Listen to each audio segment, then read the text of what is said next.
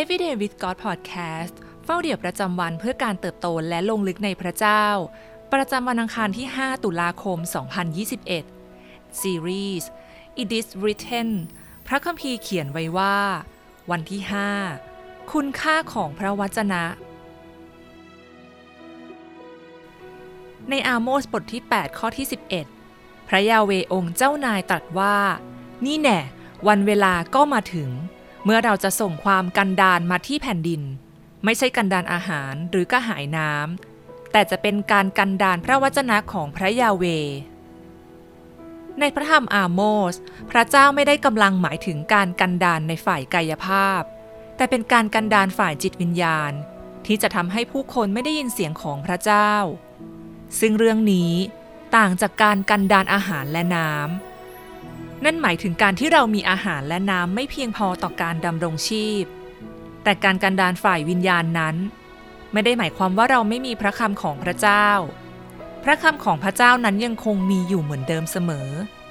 แต่เราเองที่ไม่สามารถจะได้ยิน ได้ฟัง ได้อ่านใคร่ควรและจดจำพระคำของพระองค์ได้ เคยไหมที่เราอ่านพระคัมภีร์อยู่แล้วเพิ่งรู้ตัวว่า ในระหว่างที่อ่านนั้น ความคิดของเรากับล่องลอยไปอยู่กับสิ่งอื่นๆ จนเราไม่รู้ด้วยซ้ำว่าตอนนี้ เรากำลังอ่านเรื่องอะไรอยู่ นั่นอาจเป็นเพราะมารกำลังพยายามฉกชิงพระคำของพระเจ้า ไปจากชีวิตของเรานั่นเอง มันไม่ต้องการให้เราหยั่งรากลงใกล้กับทานน้ำแห่งชีวิต มันไม่ต้องการให้เราเกิดผล และนั่นคือเหตุผลที่มารพยายามขโมยพระวจนะของพระเจ้าไปจากชีวิตของเรา ให้เราลองมาดูในหนึ่งซามูเอลบทที่ 3 ข้อที่ 1 เด็กชายซามูเอลปรนนิบัติพระยาเวต่อหน้าเอลี ในสมัยนั้นพระดำรัสของพระยาเวมีมาแต่น้อย ไม่มีนิมิตบ่อยนัก หลายครั้งที่เราอ่านพระคัมภีร์ตอนนี้แล้วเราเข้าใจผิดไปว่า ในยุคนั้น พระเจ้าคงเงียบและไม่ได้ตรัสอะไรกับคนของพระองค์มากนัก แต่เมื่อเรามาดูที่คำว่าไม่บ่อยนัก ในภาษาฮิบรู คำนี้มีความหมายว่า สิ่งที่มีคุณค่าและน่าห่วงแหน นั่นหมายความว่า เพราะซามูเอลให้คุณค่าพระคำของพระเจ้า เขาจึงได้ยินเสียงของพระองค์ แต่ขณะที่ผู้คนในสมัยนั้น กลับไม่ได้ให้คุณค่าพระคำของพระเจ้า พวกเขาจึงไม่ได้ยิน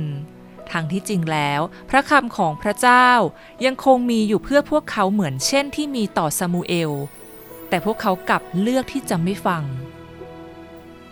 ในสดุดีบทที่ 119 ข้อที่ 11 กล่าวว่า ข้าพระองค์ได้เก็บรักษาพระดำรัสของพระองค์ไว้ในใจ เพื่อข้าพระองค์จะไม่ทำบาปต่อพระองค์ เราจำเป็นต้องให้คุณค่าพระคำของพระเจ้า และเก็บรักษาไว้ในหัวใจของเรา อย่าปล่อยให้ซาตานทำให้เสียงของพระเจ้าแห้งแล้ง พระเจ้าทรงกำลังพูดกับเราเสมอ และหากเราเห็นคุณค่าของพระคำของพระองค์ เราก็จะยิ่งได้ยินเสียงของพระองค์ และเข้าใจพระวจนะของพระองค์มากขึ้นค่ะ ในมาระโกบทที่ 4 ข้อที่ 14 ผู้ที่หวานนั้นก็หวานพระวจนะ และในลูกาบทที่ 11 ข้อที่ 28 แต่พระองค์ตรัสว่า คนทั้งหลายที่ได้ยินพระวจนะของพระเจ้า แล้วถือรักษาไว้ตั้งหากที่เป็นสุขสิ่งที่ต้องใคร่ควรในวันนี้ พระคำของพระเจ้านั้นมีคุณค่าสำหรับเราหรือเปล่า พระคำของพระองค์เป็นสิ่งที่เราหวงแหน และมีค่าสูงสุดหรือเปล่า เราจะทำอย่างไร